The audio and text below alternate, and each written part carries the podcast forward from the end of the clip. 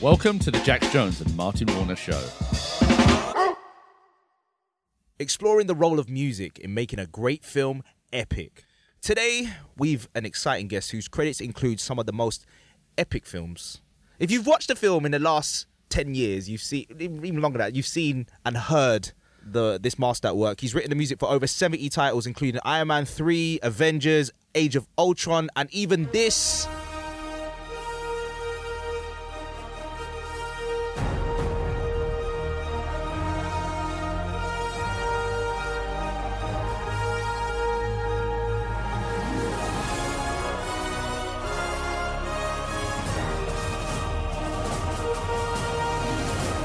And of course, the Fast and Furious series, the latest of which is F9, which is in cinemas right now. Mr. Brian Tyler, welcome to the Jax Jones and Martin Warner Show. Hey, good to see you.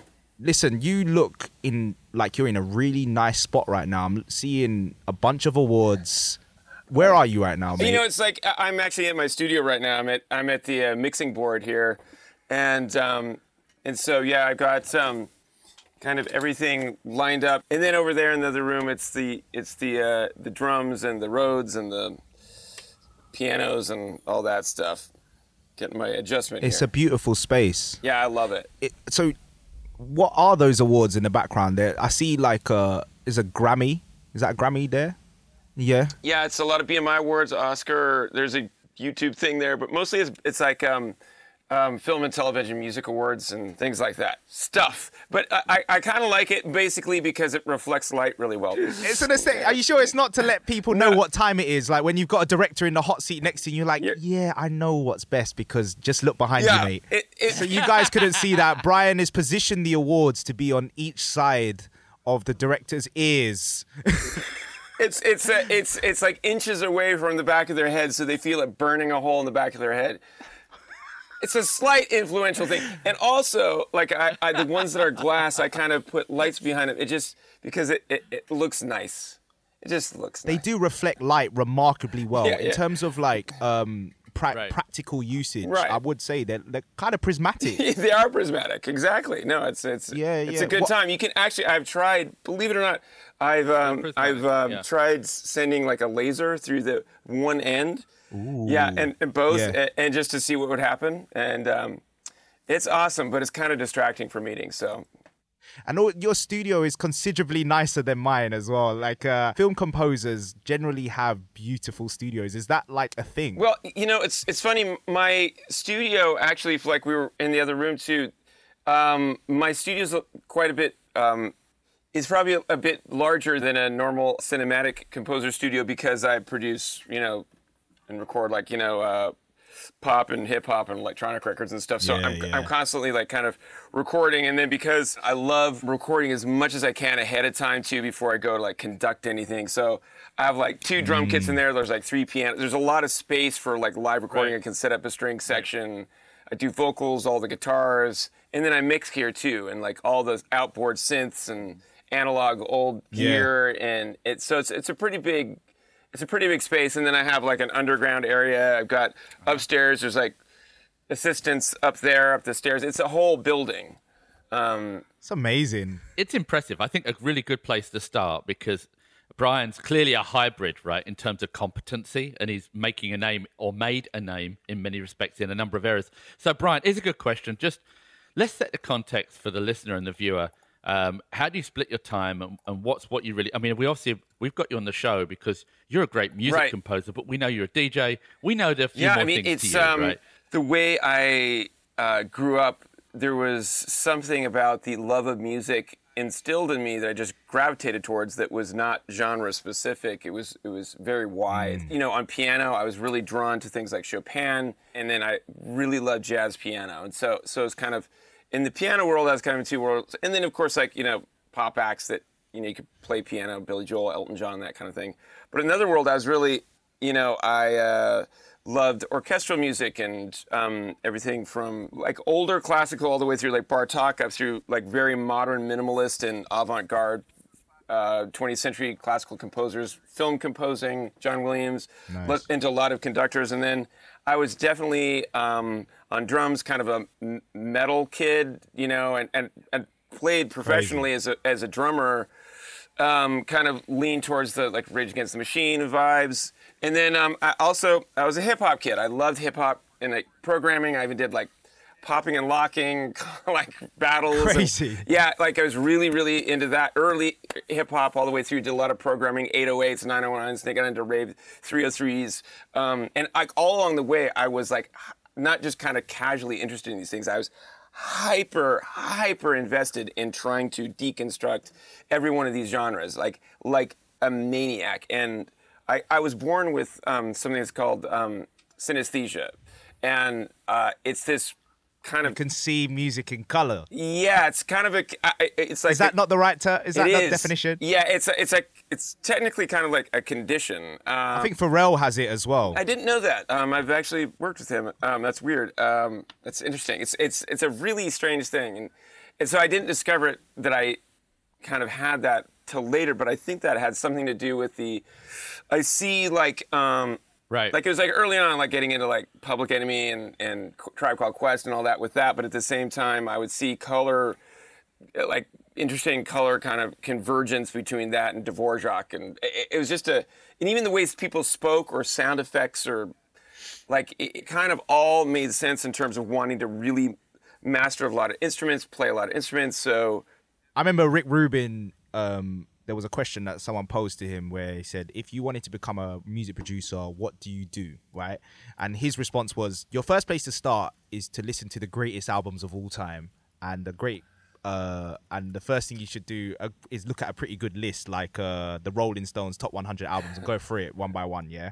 So I think it'd be useful to people to hear, in your opinion, the accomplished composer who's basically coming across like a polymath of music right now. As you listed all your curiosity, it's actually quite intimidating, but also very admirable and awe-inspiring, because you can translate that to anything. But what would be your top 3 movie soundtracks of all time, movie scores of all time? This is like picking 3 randomly out of probably like my favorite 2000 or something. Yeah.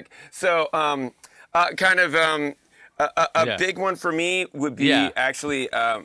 Vangelis, 1492, Conquest of Paradise is kind of a deeper cut, but like, right? And then I would say, I'm going to go with Vertigo, Bernard Herrmann. It kills me. It also does something that I love to do, which is feature writing for the viola, the folks sitting in the middle that often get overlooked because violins can do their entire range and cellos can do their entire range, so they're not given, but the viola da amore solo that's so beautiful and actually gets a main title credit because Bernard Herrmann, the composer, made the studio do it. It's the only time I've ever seen it, where it's like score by Bernard Herrmann and music composed by Bernard Herrmann, and it's like viola solos, viola d'amore solos. But so super cool, beautiful, haunting.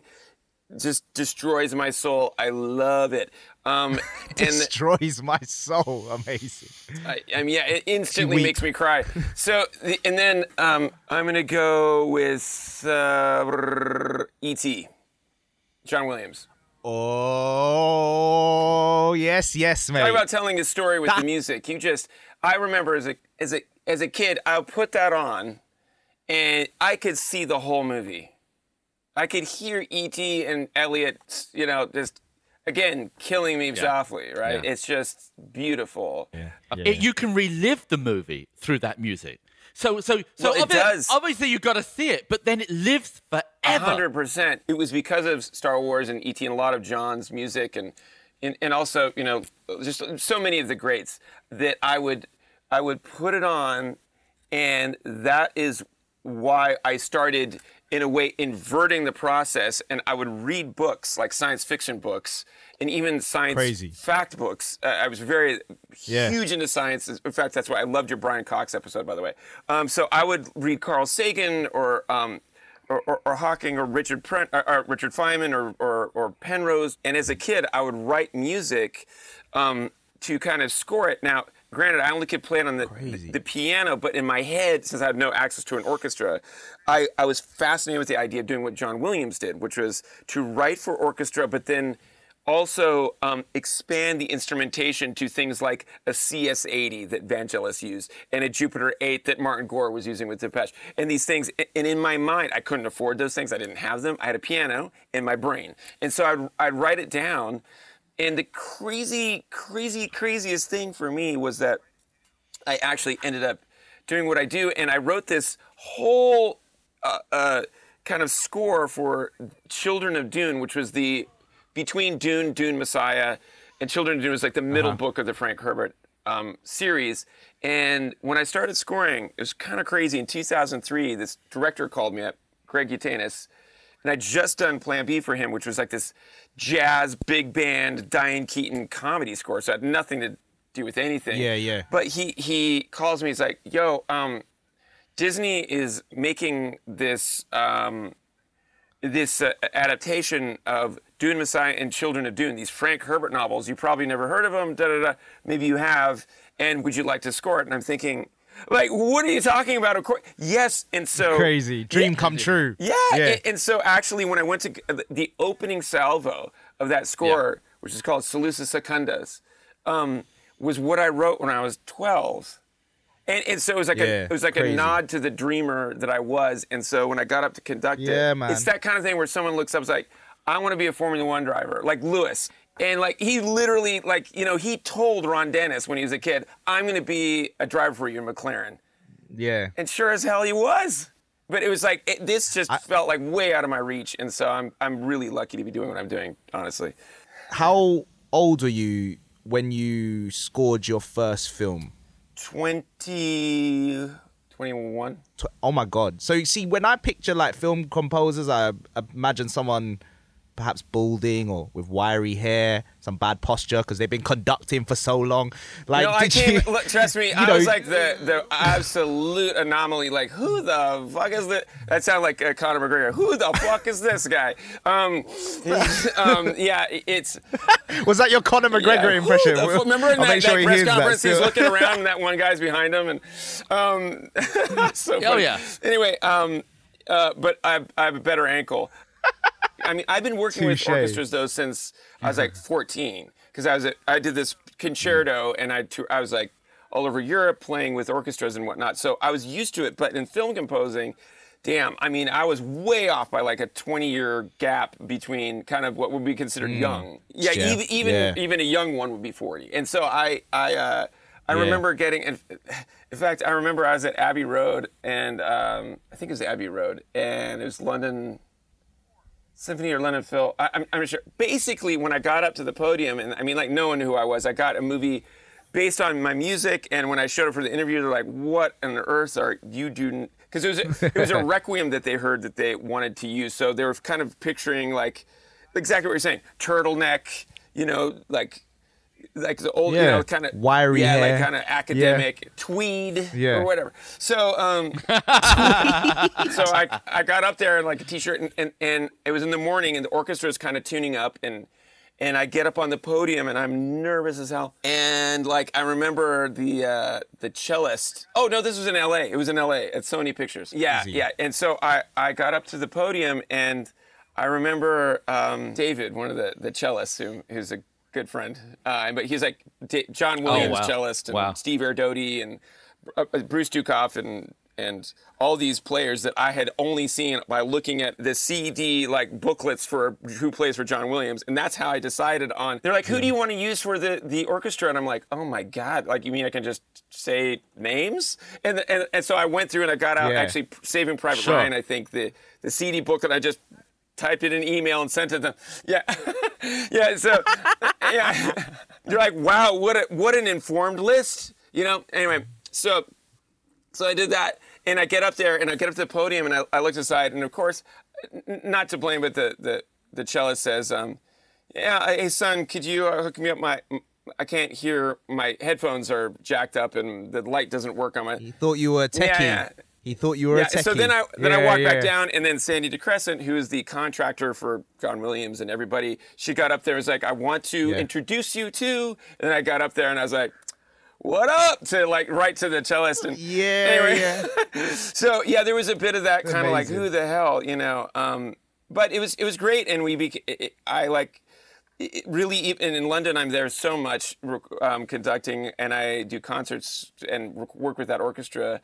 And here in LA, all over the world, you know, Vienna and whatnot. And so it's been great. But there was certainly a bit of that time when I was coming up where I looked like a child, and I had to really kind of prove myself. So I would write music. There would be one piece in the movie that would be so insanely technically difficult to play for everybody. I can write for, because I play cello and these things. So I don't write like their parts like a piano player. Like often composers, they'll write kind of how their instrument is, but having another musician play it, and I kind of write specifically for the instrument, you know? And so I would... So you play cello, piano, drums... I mean, yeah. What else? It's everything. It's like, I don't know. It's like 30 or 40. It's a lot. I always try to learn something, like a new instrument, many times a year, even. So those ones I can play. Some of them I'm not great at, of course. You know, some of them I'm studio level, and I can play in an orchestra. It varies, but I at least like to be able to play it so I can understand where they're coming from. So when someone's playing a violin, I know, okay, don't do it with that kind of jump, because if you're doing an arpeggiation there's an open string that you can take advantage of. It makes it easier. So why don't we revoice that ostinato and all that. So I did everything like completely inverted, where it was like the most insano hard to, you know, the poor trumpet player is going from B flat and jumping down to F sharp, like high, way out of the range, super fast, stopping on a dime, switching to 9/8, doing triplets at 64th notes, and just to be like, just to drop that in there. I don't do that anymore, but I used to do it just to kind of, I felt I like almost need to. I didn't. The poor people, they, you know, everyone's guilty of the judging a book by its cover. It happens all the time. So these people are so damn talented. The sum total of talent in that room is absurd, to the level of 10 to the 25th power. Like, it's out of control how talented they are. You know, they were the best of the best of the best of the best of the town that they grew up in. And then they were the best of the best of the best at Juilliard. You know, in their one instrument. And then maybe they make it into the orchestra. Yeah. Were you intimidated by that? Yeah, I'm standing in front of these people, like... Because you never studied music. No, I'm still... So, you're coming in all flair. Yeah, I studied music all my life, but in a sense, I'm self-taught, so...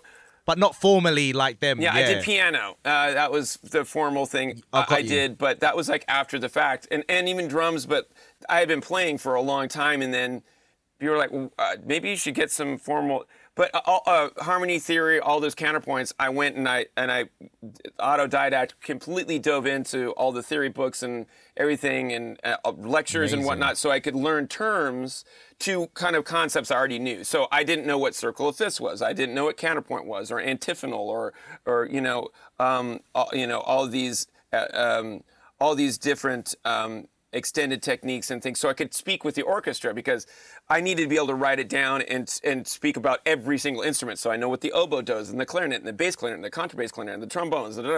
So I need to be able to talk to all of them about why the harp pedaling isn't right. So I had to learn that, in a sense, which was a joy for me, because just kind of like it made me able to write differently, knowing what these instruments could do. I was like, I didn't know that you could play a cello down by there, and it did sul ponticello, which is this kind of like harmonized weird sound with the bow, and so I started doing that, you know, and the education of it was really important. I just did it in a kind of odd way, that's all.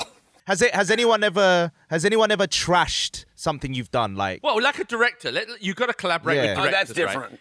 That's a different thing. But do they reject you? Like, you do think a bit like with Ross, right? You know, you can't help it. You put something out there. Did you like? You're talking about Diana Ross. Yeah. Did you just call her Ross? Well, no, I didn't. I wanted to get your acknowledgement without having to get into detail. But the point is, we've all produced something, and we say that's fucking great, and then someone says, "Yeah, could you try something else?" Yeah, I guess because I guess the director has a vision for a scene as well, and you've got your interpretation, and obviously you work together to be as close to that as possible. But have they ever when you have Brian, disagreements, this ain't it, bro. And there are disagreements that are honest disagreements, and then there are disagreements that happen. See, I'm so used to doing this process, and typically they're not actually used to. Even most directors have done 3 average maybe three films, two, three, maybe they wouldn't have done as many films as scoring wise. So not only have they not like written a score, they've written that zero times. But even in terms of working with on, so there's things after doing like 100 films myself, there are certain patterns that I can see if maybe they're doing something that isn't helping themselves. It's almost like they're used to hearing something a certain way, so when something's different, they don't realize this is actually helping the scene more than and it's there's some psychological thing. In terms of that, you have to be very, I'm not digging in heels at all. I just want you to look at it this way. And so, because you really only want the best for them in their film. And sometimes it's hard for them to know that. But on the whole, my 99.999999999% of the time, part of what I do that's probably a strength of mine is being able to empathetically hear like emotion through music through a scene. So it's a Rosetta Stone I have with the director. What I do is I say, tell me what you want from this scene emotionally. So he's not saying, use a clarinet. It's like, I was like, what is it that you want? And I want to get really specific. What do you want to feel? Yeah, like down to the point of like, there is a push in on this character and you're looking in her eyes and absolutely, what is she thinking? And she's like, oh, well, she's thinking of her husband that had died. And I'm like, okay, I'm going to subtly start playing the husband's theme or something like that, right? So instead of doing the obvious thing, is playing her theme. Like, we're going to do something like that, to do it very subtly, sneak in and out. And if we have that common language of what he wants from the scene, it's very, it's rare that it's like, no, that wasn't the vast majority of the time. But when it's something that maybe like I see the scene differently and I'm like, oh, that's what you meant. And then it's like, oh, great. Yeah. I'm back to the drawing board. There's no problem. You know, I have no ego about it at all. That's so cool.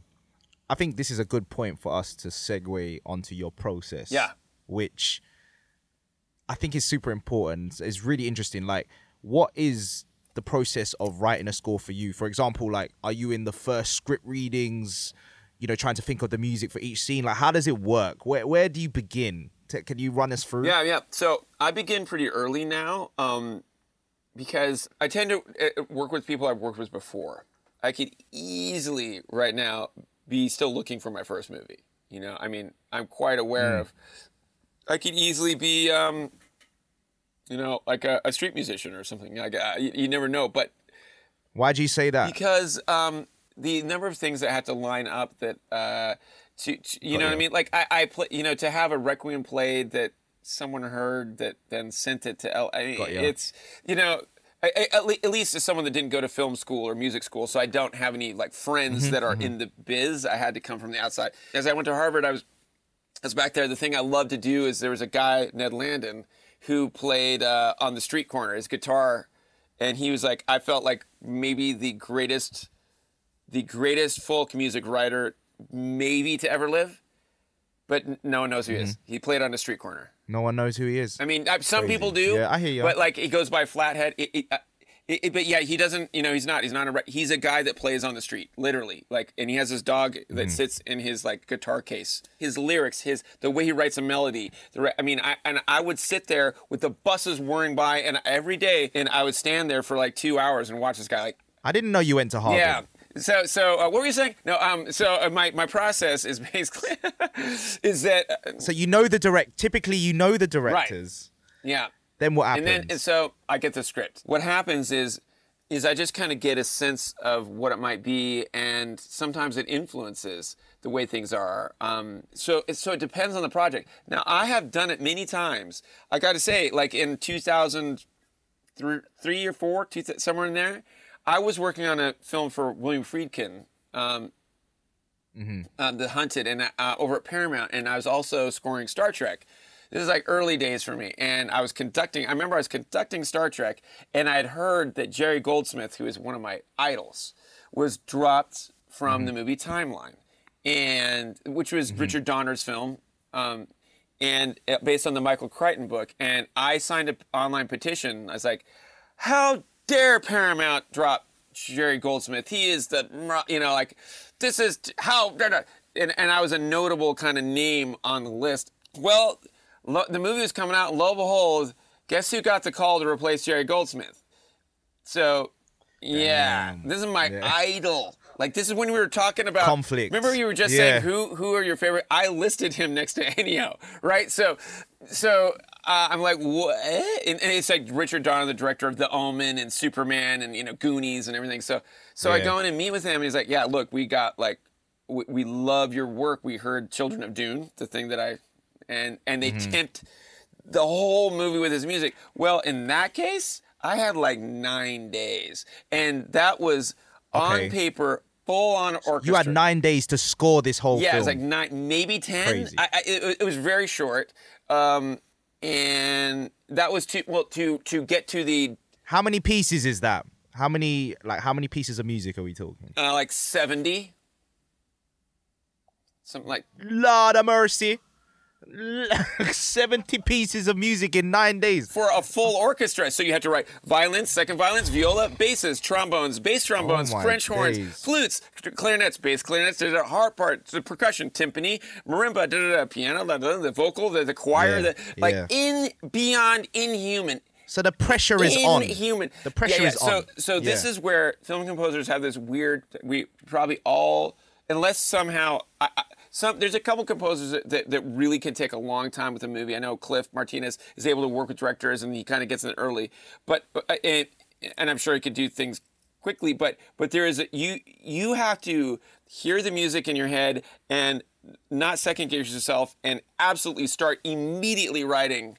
And that was how long I had to then record it. I conducted it to the very, very, very last second, and I conducted the main title last with one take at the very end of the day when the clock was running down, because that's how tight it was, and then we mixed it and put it in there. It is what, there's no second guessing when it comes to a schedule like that. So there's the other extreme, and I've done that probably 4 or 5 times in my life, and it... Would you say you get better? Do you get a better result that way, or do you prefer to spend more time? I think you get... You get your first impression, which I think 90% of the time is right, but you miss maybe that 10% where the second version is better. Funny enough, I've spoke to other composers about this and directors, and I think there's two things that composers must do extremely well, and I'd be interested in your critique or if this relates to you. And by the way, John Barry, John Williams, they would follow this approach, right? And that is, you got to get in early, right? You got to be first at the party. Build that collaboration with the director, and then they give you a script, and you're like, okay, you don't know exactly how the scenes are going to play out. You don't even know what's on the faces. All you've got are words, right? Yeah. So it's the first opportunity for you to develop a vision for the theme, right? So you start to get to work on themes, right? Is there a husband theme, right? You know, what is the subplot, right? You know, how stylistic does this have to be? Is it about space? Whatever, right? Yeah. And then what happens, John Williams calls it the spotting process. I kind of love this concept that when the actual footage is done, then you get your notepad out or whatever, and you sit with the director, you go, well, what scenes need music, right? Yeah. Do you do that? Is that your kind of process? Every time, yeah. So I will sit down and I will watch the music, and they'll have temp music on, and I'll just mute it. And I'll watch the film, and it's like, at this point, the nervousness of a director is completely justified in the sense that they're handing their baby over to one person at the end of the movie. It's the one thing that a director can do. It's funny, John Chu was talking about this, director of Crazy Rich Asians, and he was like, look, Brian, I can direct a film. I can shoot. I know how to use lenses. I can even act. Badly. I can write a script. I can do technically, I could light, I could do gaffer, I could technically do everything on this film. If you hand me a baton, I have no idea what to do. It is such a mystery that it's scary for them. So at this point, it's like, I take the movie and it's like, okay, here I go. This is what I think. I see this vision. And I will hear the music in my head when it should come in and out, what I think, and then I spot it, which is like, here's the point which music starts, but you don't really hear it yet. And by here, we so subtly crescendo at such a tiny rate, you don't even know that music snuck in the door. So you're not aware that you're in a movie theater. You're just like, there's music there all of a sudden, but it happens so soft. Then you start to do it and you subtly do it, because I never want to be the like, hi, look at me. I'm music. You know, you don't want it to be where the film, you feel the camera's here sometimes with movie scores, I feel like here's the camera, and if the camera just went to the left, you see an orchestra playing, right? So, so you want to do it so it's organic to the film. You do your thing, and then you sneak out the back door. You don't even notice it's gone.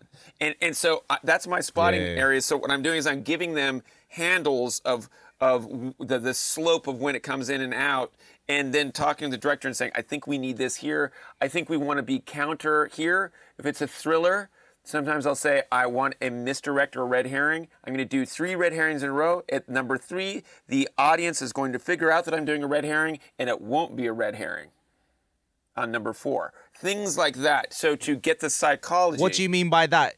Red herring. So like doing a movie like Scream or anything like that's like a thriller, frailty, which...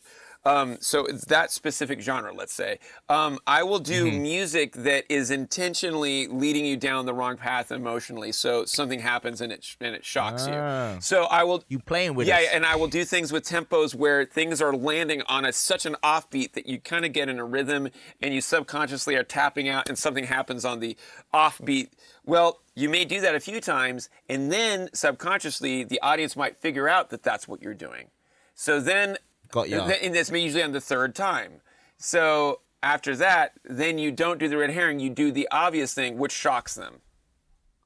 So you're directing as well. Yeah. This is crazy. It's all psychoacoustic. The psychology of music and what it does is insane. Like there are studies with infants where they film infants' faces across the globe, all cultures, and do like a 7 chord, a 6 chord, a flat 6 chord, a minor, a diminished, all these things. And the facial expressions to about 95% are almost identical. So like the happy for the major, the sad for the minor, but also like a 7 chord kind of having like a question mark, a flat 6, a tritone, like having like eyes go wide open, mouth opens, all sorts of things. So 5% of the population is actually deaf to harmonic mood. Yeah, I read that somewhere. I heard it was more. It's about 50% are like tone deaf.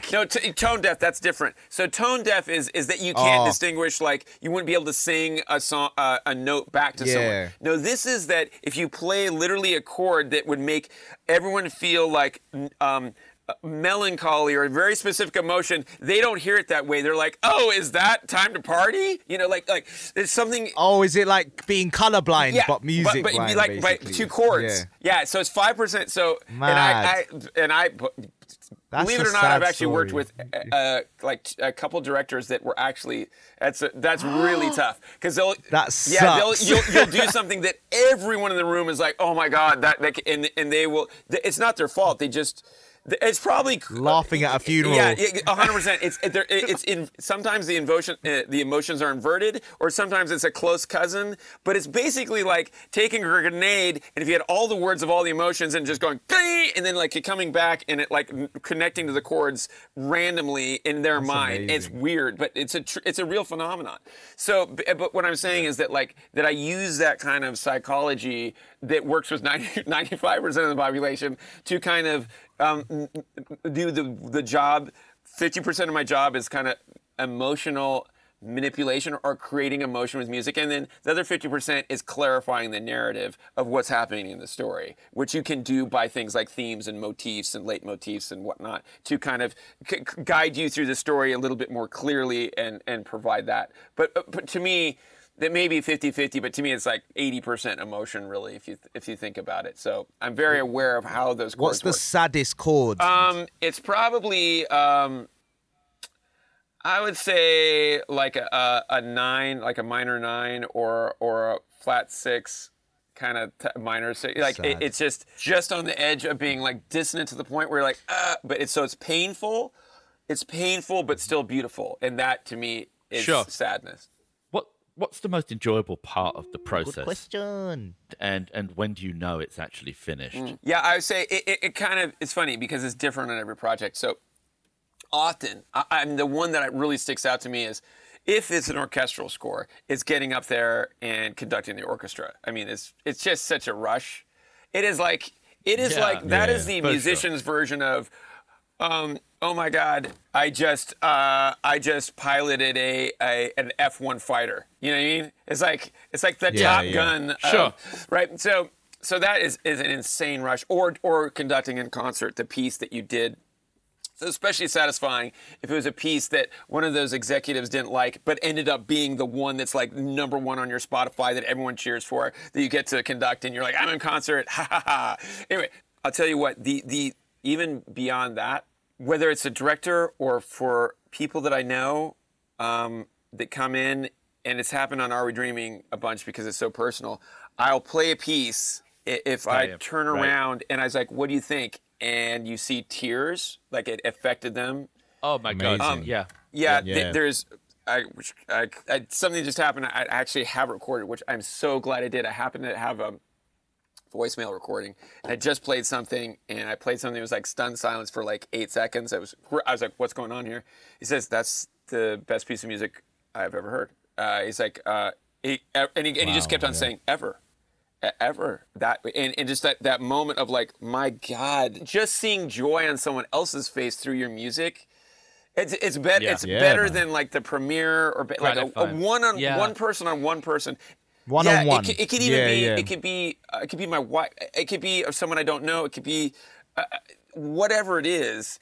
If someone is affected by something, and sometimes when I'm doing Are We Dreaming, and someone will come up to me afterwards and like, someone did, because Guy Peter, I still know, he came up and he said, I brought my son to your show, and with that piece, we experienced something that's hard to explain, but we now have a bond together that I never thought we'd have, and we never had before. For some reason, some moment, like a trigger. So it was like a life thing. Those things are way, way, way beyond. It's crazy. Yeah, where you don't expect that because you're, you know, but those are amazing. And then also if you get past some kind of adversity, like so for me, I'm a huge Formula One fan, and like massive, crazy fan. So when Formula One called me up and was like, hey, you know, we love your music. We're thinking of maybe branding Formula One with a theme that's worldwide, since every territory plays a different song. I kind of want to do the Olympics. That was so terrifying because I didn't want it to ruin my favorite sport. If I struck out and failed writing that theme, it's like Eminem, Mom Spaghetti. You get up there, you give them that chance to do it, and you fucking like you nosedive and fail. Now I can't even. Now every time I watch Formula One, I'd be like crying, you know. Like I had this opportunity. So what do you do? Oh my God! What I did is actually, you know what triggered it for me? I just sat there. This was the longest time I had the blank page I think ever. I was just like, you know. How long are we talking? A day? Couple hours?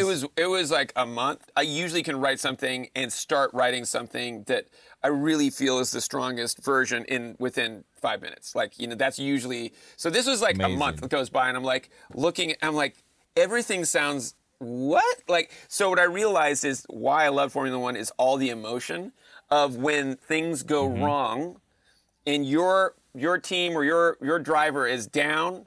And then something happens that's victorious, but also those moments of tragedy. Like as a Kimi fan, I remember like he'd be like, he's going to win the championship. Wing flies off, goes into the wall. No, you know. And so Lewis, when he came on the scene, when he was a rookie, he was my.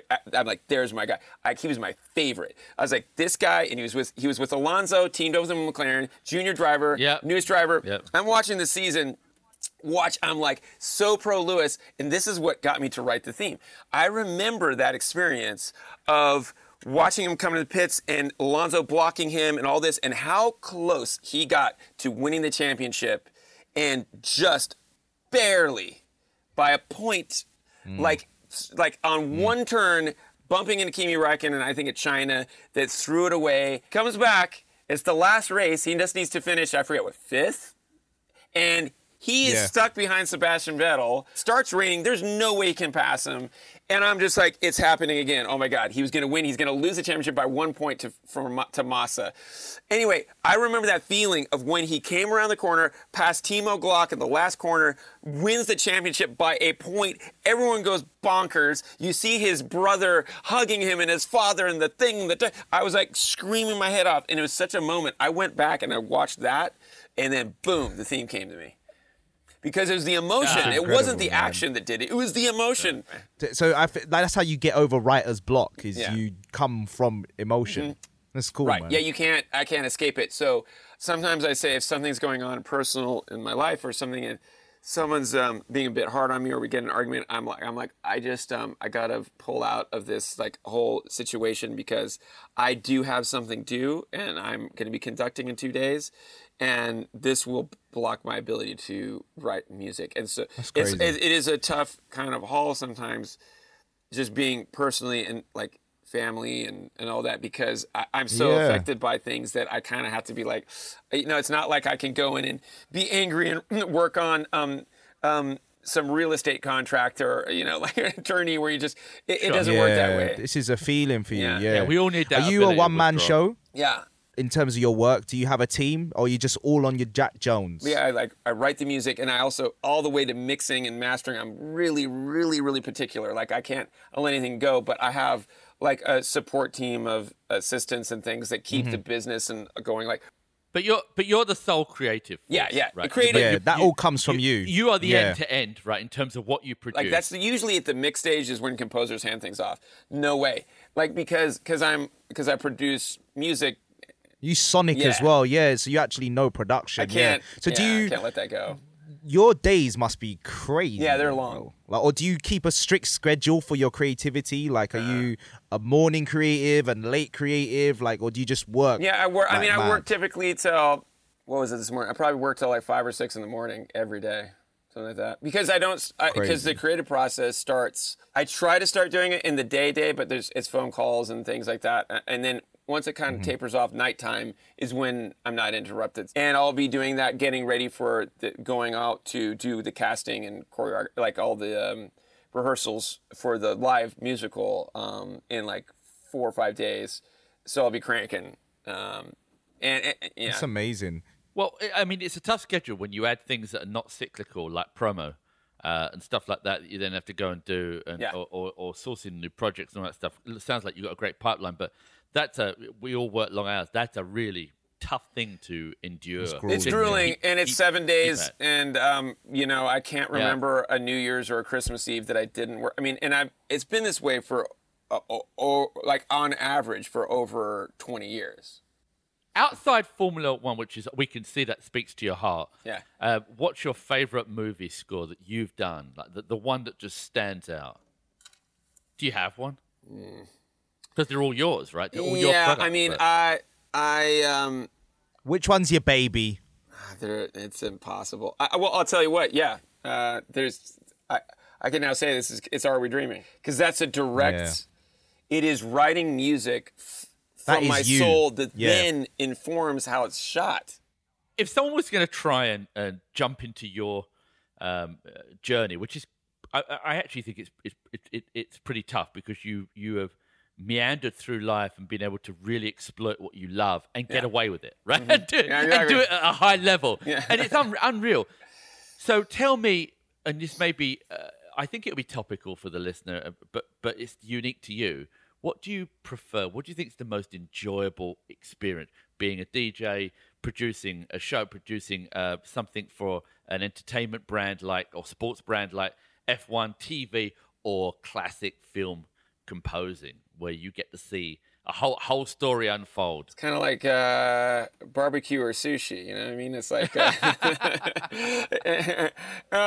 you know, they're so different, but I would say that the process of being able to do something live is really gratifying, because when I work on movies, which I love doing and writing, it is done in a vacuum. I don't see the reaction of my audience. It's invisible because they're in the theater. Mm. But when I get to go and conduct in concert, it always surprises me. Or Are We Dreaming is also a live experience. So either one of those two, when you do it and you directly see their faces, you hear the cheering, and then you go and you talk to them afterwards, it's like this actually impacts people. And that can be lost, because I don't, you know, things online, and I get a lot of messages and stuff, but it's kind of hard to process that. But seeing someone face to face, and another level, it really is the thing that brings it home, and kind of most elucidates how music can impact someone, and more specifically my music, which is in that case kind of, that means the world to me. It's very clear to me as a movie auteur, also been in the industry 25 years, that when I think of blockbusters, the opportunity that was afforded to John Williams, who, you know, is a maestro, a genius, right? Working in his close partnership with Spielberg, he was able to take these colorful stories and create iconic moments that lasted, feel like they last, you know, many, many generations, right? You are now in a position where if you look at gross of movies, scope of movies, the biggest audiences that still watch what I call what is considered a blockbuster. Yeah, go to the theater. It seems to be you, yeah. Right? So, do you think you're going to have the opportunity? Do you want to do more of this blockbuster mantle, like to have that on your shoulders, right? And perhaps go and create these everlasting themes, like whether it be, I don't know, sci-fi themes like Close Encounters of a Third Kind, or the family sci-fi like E.T. or Star Wars.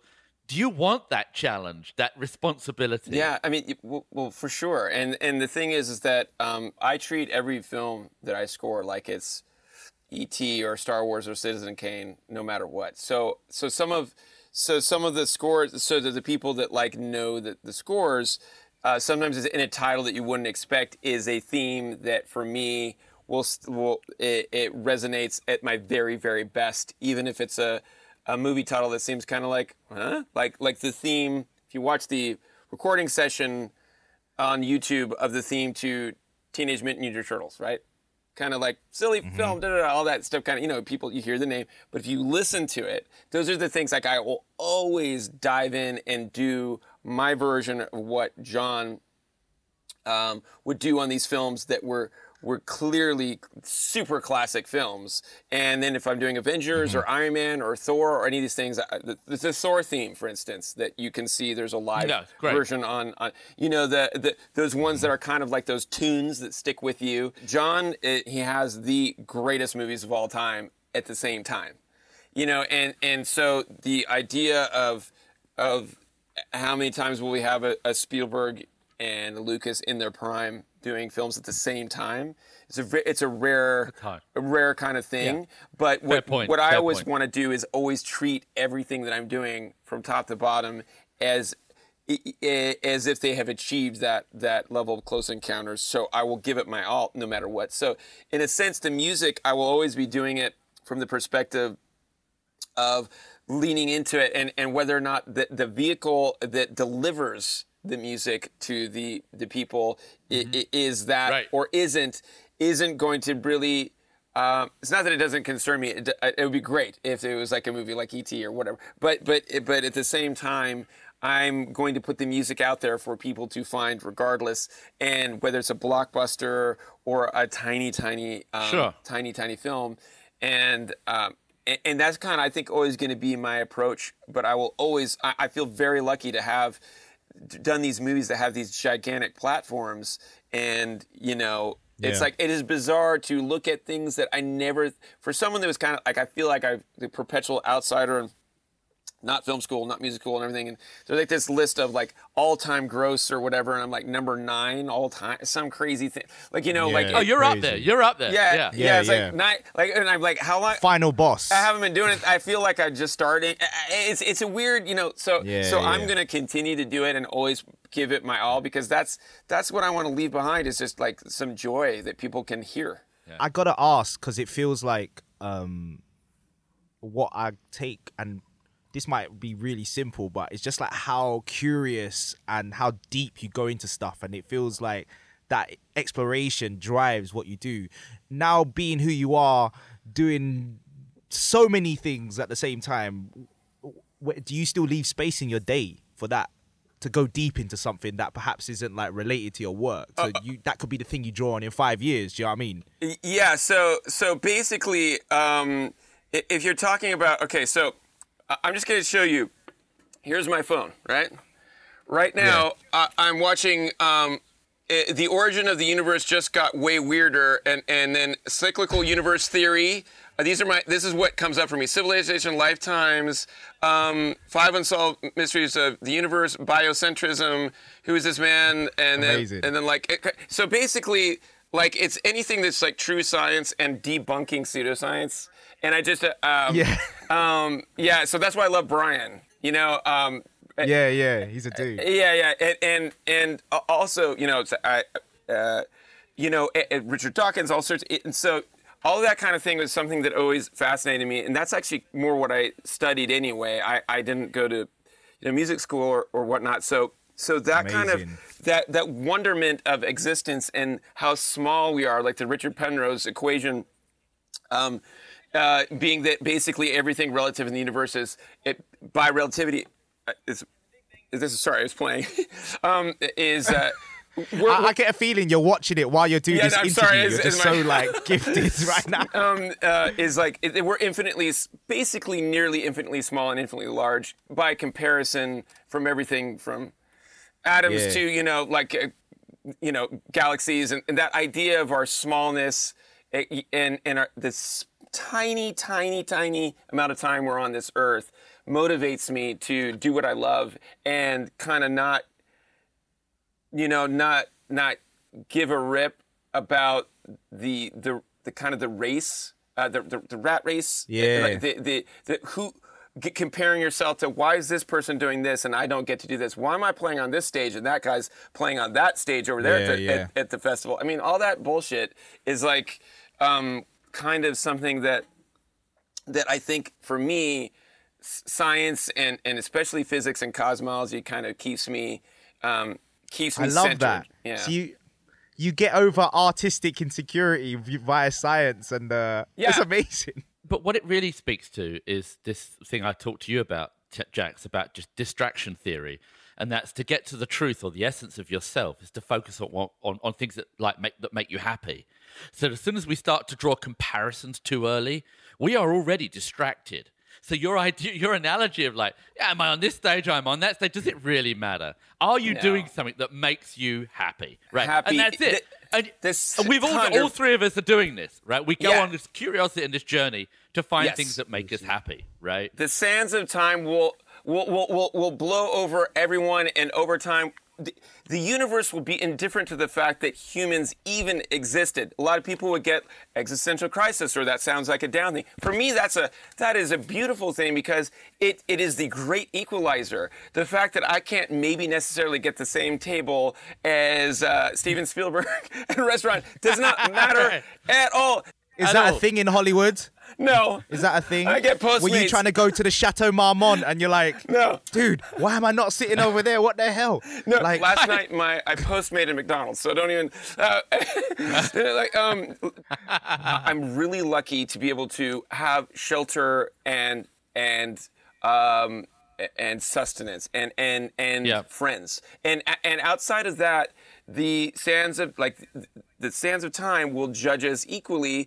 And to me, that is just like a beautiful thing when you really start doing that horrible comparing and just that thing that can really get you into a thing where just do what you love as well as you can. Mm. And it's a beautiful thing, and that's really why I started directing my own thing, Are We Dreaming? Because it was like, how many days do I have in my life? Right. You know what I mean? Like we all have it's like tokens that you're using every day. You don't know how many tokens you have. I have probably about, let's say, 22,000 tokens left or something like that, and at some point you're going to be on token like one, drink and that's it. Well, there's also a sense of deep humility to you and yeah, if you can have that global perspective, right, or that great equalizer, I think that is an enabler for humility, and we all could do with some humility. Yeah, I love your energy, bro. Yeah, that's fire. Oh, for sure. When Brian Cox started talking about, and by the way, guys, if you ain't listened to that episode, you guys need to check it out to hear what we're talking about. But when he started talking about the meaning of intelligence and our role within the universe and how the unlikely events that occurred for us to exist, it's me too. That made me feel so comforted because it was just you can just do your thing and it doesn't matter. Do you know what I mean? Yeah. Like, everything else is just fabricated. Like, your existence is important. Do you know what I mean? It is. We are artificially concerned with the hierarchy of human beings, especially at a point where, really exacerbates it. It's things like social media and a thumbs up, thumbs down culture and kind of keyboard warring and how many likes you got, how many followers you have, all that stuff that happens to, especially to artists and entertainers. Yeah. You can really get caught in an awful. Don't mean. It's like a. It's like the event horizon. You're like on the event horizon of a black hole, just getting sucked down into which nothing escapes, not even light, not even your own like soul. So like you really gotta guard yourself against those the modern black holes. And does actually human productivity, i.e., the pursuit for existence, happens by being true to ourselves and just being who we are. And I'm a proponent. And an optimist of that hopefully we get to be our best. I hope it's the Carl Sagan pale blue dot. We're all living on one of tiny little blue marbles flying through space, and here we are sharing. We're all sharing the same air. What are we doing? Like bonking each other over the head over invisible lines in the sand, and it's it really Brian's got it right in that sense that I think the beauty of respect for others and knowing that we are all tiny kind of makes it. In a sense, know the fragility of the planet that we're on. That we should really be working together to get there. Unfortunately, everyone isn't on the same page, but we do our best. That is why I'm doing "Are We Dreaming." It is the entire theme of "Are We Dreaming," which I'm directing. It's about our existence, and the very first shot is a tiny, tiny shot of Earth in the giant scape of. And it takes place at the beginning, and it ends with the heat death of the universe. It's quite a project, and it relates to kind of what we're talking about. Yeah, and quite a scope. I look forward to seeing. I mean, that you've got probably nothing bigger in terms of scope. It is a concert live experience, but that uses everything that cinema has, but it's different every single night. I am controlling the. How is it different every single night? I have done like 9 hours of finished footage and CG and music and the beginning point and the end point are the same, but how you get there is different. And I'm doing it live as I read the crowd. Is it more of a like? Are they going to get into a, like a drum and bass thing? Is it more orchestral and introspective? I do all of that. It hits pretty much every genre in a fluid kind of way. But the journey is slightly different depending on the crowd. You can just tell different ages, different people are very different, how cosmic they want to get, how rowdy they want to get in that journey. And it's really a soul hitter. That's pretty cool, by the way. Yeah, that's pretty cool. It sounds sick. It sounds sick. Are you bringing it over here to the UK? Like immersive blackout. You walk in a room and it's like almost sensory deprivation. You can't even see where the screens are. It's all super, super high tech, like beyond high def, where your brain can't even almost tell the difference between. It's not a pixel thing. Like you can't even really tell the difference between the picture and your brain kind of reads it as reality. It's and you're constantly like going through wormholes. It's in 22 different countries. It goes sometimes. Following the story of an infant that all the way till the very last day, and then backwards, and then but music first. It's music first, and then everything else follows. So it's more like a concert, and you're standing and you're experiencing it that way. So it's supported by cinema, for want of a better word, or supported by the visuals video, are everything I've learned from cinema, and I've been telling other people's narratives for 25 years, and this is my chance to tell my own narrative and tell a story, but. Everything is done music first, so I'll do the music. Sometimes it's like IDM, really ear candy. Sometimes it's big and epic and orchestral. Sometimes hip-hop. I have a lot of hip-hop artists. Sometimes music from India. Whatever it is, it's new music. And then that sets the stage, and then the story is kind of written and shot around that. And then the journey is different every time. As I've been testing it here in L.A., there's been people that have seen it like 35 times. Oh, wow. Yeah. You can't... Just permutations, you couldn't even do it the same way twice, even if you tried. I don't remember because I'm doing it live. So, and it's different every time. IDM as well. I like that intelligent dance music. which is what IDM stands for. Yeah. Is that something you've coined? No, it's something that I'm heavily involved with. It's basically like really ear candy, like brain, like when you hear it, it's just like, ooh, it tickles your brain, like about how kind of tasty, like the sound is like, oh, like, you know, you pull out all the air out of a mix and then like the most brain, like hi-fi, like how does it sound like that? It's just mind-warping sound you can have. It's crazy. Are there some master chords in getting that ear candy? Like, is there something concentric to that? Yeah, I mean, it's what it is. It's really playing a lot with, I call it like the Z-axis of mixing, like X, Y, and then Z. It's like this way, like it's like there's something that like this almost sounds like there's something that's like 1 inch in front of your eye and super tiny, like a little sound, and then it goes super wide and huge with a sub drop, and then a kick comes in, and everything's super like side chained, and then all of a sudden it goes into like beauty and like a really milky kind of synth pad, and then back to the beat, and you're just like, whoa! It's sensory. Like ASMR. Yeah, kind of, there is an ASMR feeling. Like sometimes like a snare will have like a backwards water splash with it, and like, and then just going to dead zero, and that really ASMR-y kind of, but like with music. It seems to me like the thing that defines a great music score is ultimately that anchor theme, right? That thing can just run off on its own. Theme first. Yeah. What is the theme first? Like, what is the essence to creating a great theme for you? Like, how do you get these one moment? Now that's a 10 out of 10 question. Yes, yeah, I like that one. So 10 stuck the landing. So it's funny because, you know, John being a mentor of mine and us becoming friends over the years, it's funny we were talking about it. So I gave him he got his Lifetime Achievement Award in 2017, which was one of these, and I was one of the like the presenters and gave a speech about him and kind of what he means to us composers. And it was something I had mentioned. I was like, you know, there's something that you said that was like so key, or like you can kind of make, when you write music, you can make it that it's very complex, and you can do harmonies and counterpoints and all this kind of window dressing. But when it comes down to it, can you take one finger and play it on the piano and remember it? And great. Yeah. No way you think about that. You think about that? That is exactly what I do every time. And so that was a John Williams advice. And so what I do is it's always going to be something, can you listen to it once and remember it? And that is absolutely bar for me every time. If it's not that, dun dun da da da dun dun dun dun, whatever it is, if you can't instantly recall it, it's not good enough. And so what I do is when I do in film, the one thing I do is I always go to the opening weekends.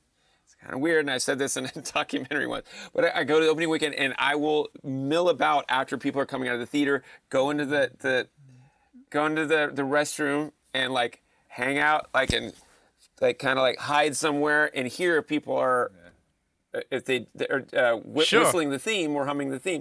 And to me, if you take it home with you and it becomes part of your kind of your memory, then it becomes part of your soul. And that to me is the best piece of advice from John, to me, better than anything. The simplicity of it is the most difficult thing to do. And I think, and that's my mantra. That's what I live by as a composer, for sure. What do you want to be? I know you want to produce your best work, but what is there left to do, or what would you want to be remembered for? I think that the at the end of the day, it's that composer of films that created Are We Dreaming is the thing that, because it's not something that's finished, it's something I'm going to continue to do and will evolve through the years. It's a never ending kind of, it's not like a movie where you finish and end, but this idea of doing a project that is truly me at the core, musically and narrative and visual storytelling, the whole thing, it kind of, it plays on me as a complete, like as every part of me, including me as being a visual artist, like all of it. And I feel that like sometimes composing is as a part of me, but it doesn't cover it. So if it ends up being that it's composers, the thing, that's great. But I think that that the idea of being an artist that really put themselves out there to say something about who they were, that's important to me. That I do that in a way, and that's why I'm taking that. I'm giving it my all in terms of who I am, so people really kind of will know most directly who I am, because in a way with that, watching that, you almost get to know me better than if you sat down and had lunch with me. I'm able to speak through music and storytelling about what I think of the world and who I am much better than kind of I clumsily use grammar and words to try to explain music. It's just it's like I would rather like an epitaph be just some music playing. Well, it feels like the best is yet to come. Yeah. I'm excited, man. I'm excited to see your what would you describe it? Your cinematic experience. Are we dreaming? Yeah, I can't wait. It's a journey through time and space and who we are, for sure. It's so cool, Brian. It's been a real pleasure. This has been so much fun. It's been great talking to you. Thank you so much. He means that as well. I can see it by his smile. Look at that.